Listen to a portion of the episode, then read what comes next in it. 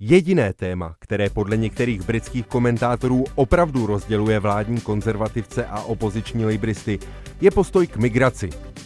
Britské úřady sice prohlásí většinu asilových žádostí, které se k ním dostanou za oprávněné a azyl nakonec udělí. Ale premiér Boris Johnson, oslabený aférou s covidovými večírky, se letos i tak rozhodl, že si na nelegální příchody do země posvítí. Nejdřív v lednu prohlásil, že kontrolu nad Lamaňským průlivem převezme armáda a v dubnu potom oznámil, že někteří uprchlíci budou vyvezeni do Rwandy. K poslechu pořadu Českého rozhlasu Plus zaostřeno o britských deportacích, do kterých se vložil i Evropský soud pro lidská práva, ale stále nejsou u konce, vás zve Tomáš Havlín. Zaostřeno.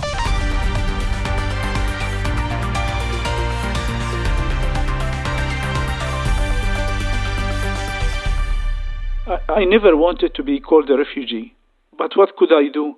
In the end, I had to leave. Nikdy jsem nechtěl být uprchlíkem, ale co jsem měl dělat? Nakonec jsem musel odejít. Rusko je zodpovědné za rozsáhlou zkázu v Sýrii. Letadla ničila celé obce a zanechávala po sobě spoušť. Byly masakry. Jsem šťastný za Ukrajince, protože našli někoho, kdo za nimi stojí a pomáhá jim. Ale v Sýrii se všichni jen dívali, jak umíráme.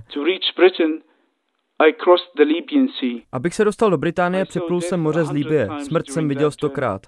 A pak jsem musel překonat další moře, z Francie do Velké Británie. Představte si, že konečně dosáhnete svého cíle a dostanete se na místo, kde je vaše rodina. Ale místo, abyste je viděli, se ocitnete ve vězení. Strach z deportace, který prožíváme, je větší než strach, který jsme měli z Asadových věznicí v Sýrii. Představte si, že vás vezmou do jiné země, která není bezpečná a nikoho tam neznáte. To vás zničí, i vaši rodinu. Chlapci, se kterými tady jsem, už nevypadají jako lidé. Nikdo nespí, nejen já, nikdo nespí. Nikdo nemůže jíst ani pít. Je to tragédie. No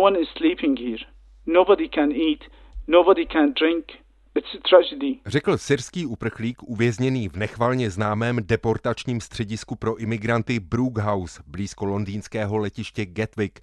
Před pěti lety odtud whistleblower, strážce vybavený skrytou kamerou od BBC, vynesl svědectví o všeobecné kultuře násilí.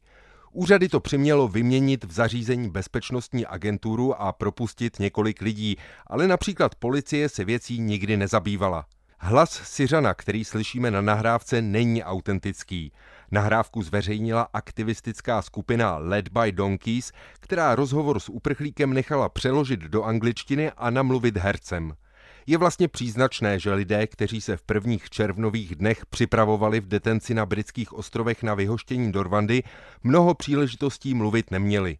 Jak vysvětluje Claire Mousleyová z nevládní organizace Care for Calais, tito lidé se na veřejnost vlastně ani nedostali. The vast majority of the people who were selected, you know, out of the 130 people that were selected. Velká většina z těch, kteří byli vybráni do deportace, připlula do Británie po moři. Ale je tam asi 16 nebo 17 takových, kteří přijeli v kamionu. Všichni z nich přijeli nedávno. Úplně první z nich teprve 9. května. Vláda opravdu vytahovala lidi z člunů hned jak přistáli a posílala je do detence, kde jim předala ta rozhodnutí o deportaci. Problém je, že když zrovna dorazíte do cizí země, nikoho neznáte a nemáte ani přístup k internetu, je nesmírně těžké sehnat si za tak krátký čas právníka a zajistit si obhajobu svých práv. Britská vláda chtěla vyslat první letadlo do Rwandy v polovině června.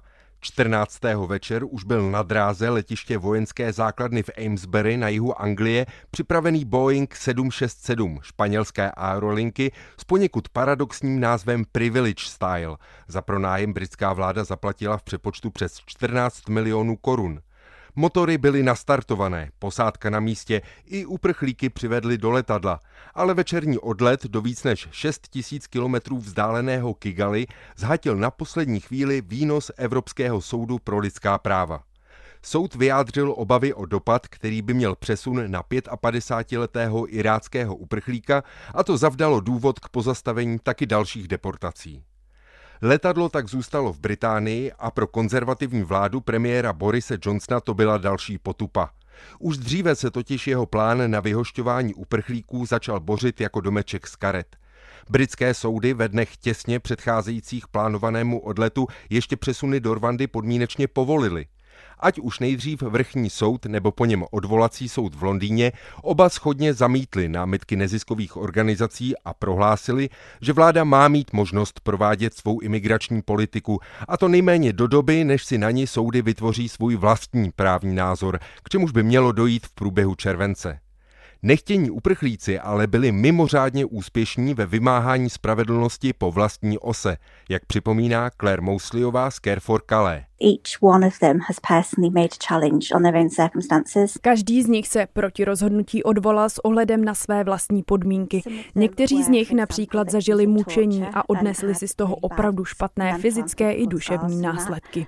Někteří byli oběťmi obchodu s lidmi, další byli ve špatném psychickém stavu. Jeden muž například trpěl poststresovou traumatickou poruchou. Takže to byly jejich osobní podmínky, pro které nemohli být deportováni, na rozdíl od našeho vlastního vlastního odvolání, které se týkalo toho, jestli je samotná ta politika zákonná. Z původních asi 130 lidí, které se britská vláda chystala vyhostit, se tak toto číslo smrsklo nejdřív na 21 a než odlet úplně zastavil Evropský soud pro lidská práva, sedělo v obřím Boeingu už jen sedm uprchlíků. Je-li podle Martina Rozumka, ředitele České organizace pro pomoc uprchlíkům, na celém případu něco pozitivního, pak je to efektivita, se kterou se britským právníkům podařilo letadlo do Rwandy ještě v předstihu vyprázdnit. Mě tady potěšilo, že vlastně ti právníci britští se dokázali dostat k těm lidem a zastupovat je na základě asi plné moci, protože u nás my se na to letiště ani nedostaneme. Teďka, kdybych hrozila deportace nějaké třeba afgánské rodiny z letiště v Rozini, tak se k ní nikdo nedostane, protože ti policajti si pohlídají a ministerstvo vnitra si pohlídají, aby na to nikdo neviděl, aby se tam právník nedostal, aby je nadspali do toho letadla, řekněme, do Istanbulu a vrátili se zpátky. Takže obdivují ty britský právníky, že se k ním dostali a že, že dokázali každého jednotlivého takhle vytáhnout. Velká Británie chce deportovat uprchlíky do Afriky na základě dohody, kterou v polovině dubna přiletěla podepsat do Kigali britská ministrině vnitra Priti Patelová. Dokument oficiálně nazvaný Partnerství pro migraci a ekonomický rozvoj předvídá, že Londýn zaplatí v přepočtu skoro 3,5 miliardy korun a další platby budou následovat za každého uprchlíka, zatímco Rwanda bude zpracovávat asilové žádosti a těm úspěšným nabídne trvalý pobyt. Ani ti úspěšní, kteří azyl dostanou, se ale nebudou smět vrátit do Británie. Rwanda vešla na západě ve známost asi hlavně kvůli genocidě Tuciů, při které zemřelo až milion jejich obyvatel. Ani skoro 30 let poté ale nepřestává tato země přitahovat pozornost. Jako jedna z nejmenších afrických zemí, která ale aktivně vstupuje do konfliktů ve svém okolí, bývá někdy přirovnávána k Izraeli – jako státu s neobyčejně upraveným hlavním městem se jí zase někdy přezdívá africké Švýcarsko. A vzhledem k tomu, že v posledních letech hodně podporovala IT odvětví a související startupy, objevují se i příměry k americkému Silicon Valley. Rvanský prezident Paul Kagame po uzavření dohody s Velkou Británií o vyhošťování uprchlíků odmítl, že by v rozhodování jeho vlády hrály hlavní roli peníze. Byla by chyba dělat ukvapené závěry, jako že Rwanda dostala peníze. Tohle není obchod. My neobchodujeme s lidmi. Prosím, tak to opravdu není. My ve skutečnosti pomáháme. Nejsme bohatá ani velká země, ale vždycky se dají najít řešení, která pomohou vyřešit větší problém. Řekl rvanský prezident, který naopak zdůraznil, že jeho země už v minulosti přijímala uprchlíky z okolních zemí, například z Libie, ale také Konga nebo Afganistánu a je zvyklá s nimi žít. Malá africká země s 13 miliony obyvatel hostí podle OSN asi 150 tisíc uprchlíků. Je to bezpečná země. Můžu chodit sama ven a nosit na sobě, co chci. Lidé jsou tady vstřícní a vůbec jsme se necítili jako cizinci. Řekla v červnu britské televizi Sky News Sana, která po útěku z Jemenu prošla pěti zeměmi, než aspoň prozatím našla domov ve rvanském Kigali. Dlouhodobější perspektiva může být v Rwandě pro uprchlíky problém. Jak ve stejné reportáži televize Sky News poznamenal uprchlík Gilbert z Burundi, najít ve Rwandě práci je pro lidi jiné národnosti složité, protože místní k nim nemají důvěru. Uprchlíci v Rwandě tak podle britské BBC pracují třeba jako výpomoc na polích nebo jako domácí služebnictvo, nejčastěji ale zůstávají při vysoké místní nezaměstnanosti zcela bez práce a musí výjít se státní podporou v přepočtu asi tisíc korun měsíčně. Jak poznamenala africká pobočka lidskoprávní organizace Human Rights Watch, mnoho uprchlíků se ve Rwandě nakonec nezdrží. Odcházejí pryč a brzy se nacházejí v podobně svízelných podmínkách, jako před kterými utekli. Německá stanice Deutsche Welle přišla ještě s jedním vysvětlením, proč může být Rwanda tak ochotná přijímat uprchlíky. Zmíněný prezident a velký fanoušek britského fotbalového arzenálu Paul Kagame nemá podle ní nejlepší pověst, co se týče dodržování lidských práv. Země se nachází na spodních příčkách indexu svobody slova a pokud jde o politickou opozici, ta se z velké části schází v evropském exilu. Přijímání nechtěných uprchlíků, o kterém už mimochodem jedná Rwanda také s Dánskem, může být pro Kagameho cestou, jak přes autokratické způsoby vládnutí upevnit spojenectví se Západem, míní server Deutsche Welle. The deal we've done is uncapped Britský premiér Boris Johnson řekl v půli dubna, krátce po uzavření dohody, při projevu v hrabství Kent na jihovýchodě Anglie, u jehož břehu denně přistávají stovky běženců, že smlouva s Rwandou není kapacitně zastropovaná a africká země je připravená přijmout v následujících letech z Británie desítky tisíc vyhoštěných uprchlíků. Johnson označil přemysťování lidí do země, se kterou nemají nic společného, za inovativní přístup, umožněný svobodami nabitými společně s Brexitem. Obecně argumentuje britská vláda pro dohodu s Rwandou zhruba dvěma způsoby – za prvé tvrdí, že deportace těch, kteří přišli do Británie nelegálně a jejichž asilové žádosti vlastně ani neuznává, protože je podle ní měli podat například už ve Francii, pomůže snížit počet pokusů o překročení lamaňského průlivu a tím zasáhne i sítě převaděčů, které mají z migrace zisk. Zároveň, jak řekla v parlamentu ministrině vnitra a hlavní tvář dohody Prity Patelová, která má ostatně sama uprchlické kořeny, její prarodiče utekli z Ugandy před represí Indů tamním diktátorem Idim Aminem, novou dohodou odlehne přetíženému britskému sociálnímu systému a vytvoří se, i když není jasné jak, nové a spravedlivější podmínky. Our compassion may be infinite, but our capacity to help people is not. Náš soucit může být nekonečný, ale naše kapacity pomáhat lidem nejsou. Proto je nový plán pro imigraci tak důležitý. V jádru tohoto přístupu je jednoduchá zásada férovost. Přístup k britskému asilovému systému by se měl zakládat na nouzi, ne na schopnosti zaplatit si převaděče. Britský deník Guardian nicméně spekuluje, že v jádru nové britské migrační politiky stály mnohem prozaičtější důvody. Deník připomíná lednovou aféru Partygate, která přinesla odhalení bujarých večírků v sídle britského premiéra ve chvílích, kdy byla celá země v koronavirovém lockdownu. Aféra téměř stála Borise Johnsona místo a o odstoupení britského premiéra se spekuluje v podstatě doposud. Přísnějším postupem proti uprchlíkům se Johnson podle britského deníku Guardian rozhodl uspokojit vnitrostranickou opozici a zároveň i voliče konzervativní strany. Zdá se, že mnoho dalších lidí britský premiér na svou stranu dohodou s Rwandou nezískal. Proti deportačnímu programu se postavili kromě opozičních lejbristů, mezinárodních organizací a OSN taky aktivisti, kteří v den plánovaného odletu zablokovali silnici z detenčního centra a dohodu označovali za rasistickou politiku pro rasistické voliče, nebo právníci, mezi nimi i Colin Yeo, který v této souvislosti odpovídal na otázky členů parlamentního výboru pro lidská práva. Říkáte, že dohoda se neomezuje jen na ty, kteří přišli nelegálně, ale na všechny, kdo požádali o azyl?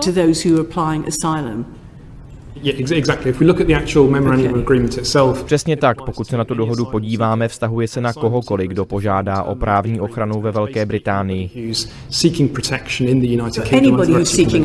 Takže každý, kdo požádá o azyl, může skončit ve Rwandě. Vláda včera ujišťovala ve sněmovně lordů, že do Rwandy nebudou posíláni žadatelé o azyl z Ukrajiny. Nezavádí to nerovný systém? Zcela jistě ano, pozice Velké Británie je, zdá se, taková, že někteří uprchlíci některých národností se mohou těšit neomezeným vízovým programům, ale někteří uprchlíci jiných národností budou deportováni do Rwandy, aby raději vůbec nepřicházeli. Kromě obvyklých podezřelých se proti vládnímu plánu ale postavili i tradiční spojenci konzervativních Toryů, totiž církev a šlechta. Hlavní představitel anglikánské církve, arcibiskup Canterberský Justin Welby, například prohlásil při velikonočním mši, že přenášet zodpovědnost na Rwandu se příčí Bohu. V soukromí údajně vyjádřil námitky proti vládnímu plánu i následník trůnu princ Charles. Deportace uprchlíků měl podle deníku Times označit za otřesné.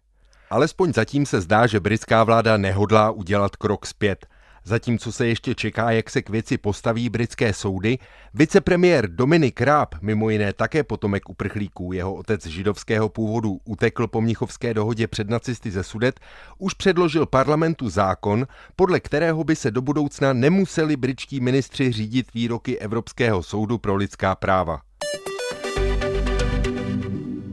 V dnešním pořadu Českého rozhlasu Plus zaostřeno mluvíme o migrační dohodě Velké Británie s Rwandou. V tématu teď budeme pokračovat s ředitelem České nevládní organizace pro pomoc uprchlíkům Martinem Rozumkem. Pojďme se podívat rovnou na dohodu Velké Británie a Rwandy. Očekával jste ji? Je překvapivá, protože nápady na projednávání azylových žádostí ve třetích zemích se objevují posledních 20 let. A vlastně nikdy ty třetí státy nebyly ochotní se nechat koupit, protože vlastně jako kromě peněz by z toho nic neměli. Takže byla i obava, že se stanou potom magnetem pro žadatele ze širokého okolí, kteří se chtějí dostat do, do té vysněné země. A já vůbec nevím, co kromě peněz mohlo rvánský politiky přesvědčit. A potom z hlediska právního, myslím si, že Evropský soud pro lidská práva správně to zastavil, protože vůbec není jasný, jak by fungovala asilová procedura ve Rwandě a mně jako právníkovi to přijde nelidský a nedůstojný zacházení, protože představa, že z bývalého Československa za dramatických okolností někdo uteče do Británie a oni ho pošlou v podstatě na pořád do Rwandy, tak je dost děsivá. Britská vláda ale tvrdí, že díky těmto deportacím skončí na jejím území zvýhodňování uprchlíků, kteří přišli nelegálně a spolu s tím oslabí i sítě převaděčů a klesne počet přejezdů přes Lamanský průliv předně žádné legální cesty pro uprchlíky neexistují. Takže když se chce Syřan dostat do Británie nebo do Německa, žádnou legální cestu nemá. Jo. Takže jiná cesta než nelegální není. A výsledkem bude, že pokud toto se prosadí nějak hromadně, takže prostě se Británie zbaví toho svého závazku na úkor ostatních zemí Evropské unie. Prostě zase je to podle mě odstrašující mechanismus, aby pokud možno všichni končili v Německu, jako obvykle. Jestli to odradí nějaký převaděče, tak maximálně ty, kteří fungují mezi Francií a Británií, ale tím to končí. Ostatní prostě žádné legální cesty nejsou. Takže z Afghánistánu se nedá dostat nijak legálně, nikam v podstatě, do, do, kromě okolních zemí. Takže dokud nebudou legální cesty, tak tady ten argument je nesmyslný. Lidé budou pořád využívat cest nelegálních, pořád budou využívat převaděčů. A není bez zajímavosti, že v letošním roce hodně vzrostl počet lidí, kteří se snaží nelegálně dostat eh, přes Balkánský poloostrov oproti loňskému roku, protože to prostě legálně nejde. Jo, žádná, žádný uprchlický víza nebo pozvání se nikdy nevydávaly a nevydávají. A i v minulosti to tak bylo. Když prostě se utíkalo z Československa, tak bylo, žádný pozvánky nebyly a ještě byl za to trest v České republice, v Československu. Není ale třeba situace ukrajinských uprchlíků trochu jiná? Británie jich přijala přes 100 tisíc, do země přicházejí na základě víz, která získávají online ještě před odjezdem. Ukrajinci mají v tomto štěstí, že můžou volně po celé EU a navíc se jedná o většinou mladí a vzdělaný lidi, takže se mně zdá, že státy se o ně pomalu přetahují. No, že Kanaděni mají velmi otevřený program, no, Američani těch 100 tisíc možná ani nenaplní, protože přece jenom Ukrajinci doufají, že se vrátí zpátky a, a do, z Ameriky a do Ameriky je to hrozně daleko, takže preferují být blíž. Takže ti mají velký štěstí v tom, že má Ukrajina takovou velkou mezinárodní podporu v té agresivní válce Ruska a navíc teda nepotřebovali víza, takže vlastně můžou si úplně svobodně vybrat, do které země EU přicestují a v podstatě jsou tam vítaní. To je nesrovnatelný se Syřanama. Britská vláda zdůvodňuje dohodu s Rwandou taky ekonomicky. Množství žadatelů o azyl podle ní příliš zatěžuje například zdravotnictví. Dá se tady argumentovat nějakou šetrností? Podle mě je to nesmysl. Každý den, kdy, kdy uprchlíka někde zadržují a vyhošťují, tak je velmi drahý. Takže to měli by spíš mít ambici rychle rozhodnout o azylové žádosti, rychle tomu člověku buď dát pozitivní rozhodnutí nebo negativní a potom teda vynucovat návrat, když ten člověk uprchlík není.